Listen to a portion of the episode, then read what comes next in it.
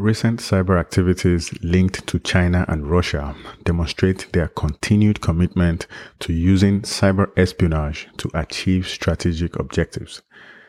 These activities target a range of countries, including Cambodia, Uzbekistan, South Korea, Japan, the Philippines, and Denmark, each with its own geopolitical significance. So here are some of China's recent cyber espionage campaigns. The China linked targeting of Cambodian government networks aligns with China's broader strategy of exerting influence in Southeast Asia, collecting geopolitical and economic intelligence and potentially manipulating regional geopolitics. The espionage campaign against Uzbekistan and South Korea likely aims to gather intelligence on political and military affairs and technological development. South Korea's advanced technology sector and Uzbekistan's strategic position in Central Asia make them valuable targets for Chinese intelligence. The attack on Japan's space agency indicates China's interest in advanced technology and space exploration capabilities. While critical operations information was reportedly secure, the breach shows China's willingness to target high profile and sensitive organizations.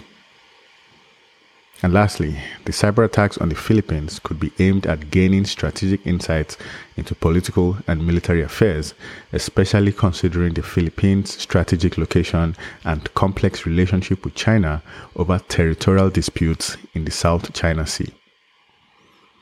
So, for Russia's recent cyber espionage activities, the cyber attack on Danish power companies reflects Russia's ongoing strategy to disrupt and influence European countries.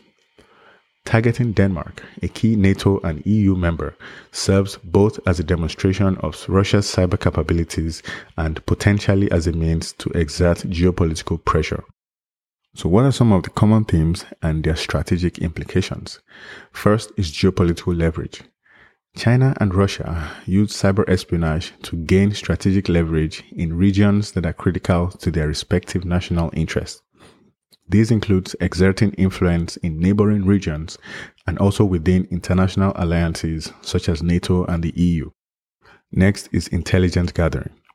The attacks primarily focus on collecting intelligence that can enhance each country's understanding of geopolitical dynamics and technological advancements. Next is the demonstration of cyber capabilities. These activities demonstrate cyber capabilities, signaling to the international community their ability to conduct sophisticated cyber operations. Next is economic espionage. Particularly in the case of China, there is an element of economic espionage aiming to gain competitive advantages in various technological and industrial sectors. And last but not the least is the potential for retaliation and escalation. So these espionage activities and cyber attacks risk retaliation from the targeted countries and could actually escalate into all out cyber conflicts. So what are some of the recommendations to protect or prevent against these kind of espionage attacks?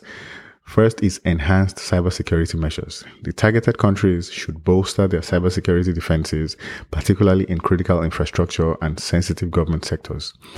And then there is the need for international collaboration, um, including sharing intelligence as well as best practices. And also diplomatic engagement. Diplomatic efforts should be made to address these cyber espionage activities through international forums as well as direct engagement with China and Russia themselves. Last but not the least, public awareness and preparedness. Governments worldwide should increase awareness of cybersecurity threats and enhance national preparedness against potential disruptions. So to wrap up, the recent surge in cyber espionage activities by China and Russia highlight the evolving nature of international relations in the digital age. These activities are an extension of each country's broader strategic objectives and they pose significant challenges to global security and stability.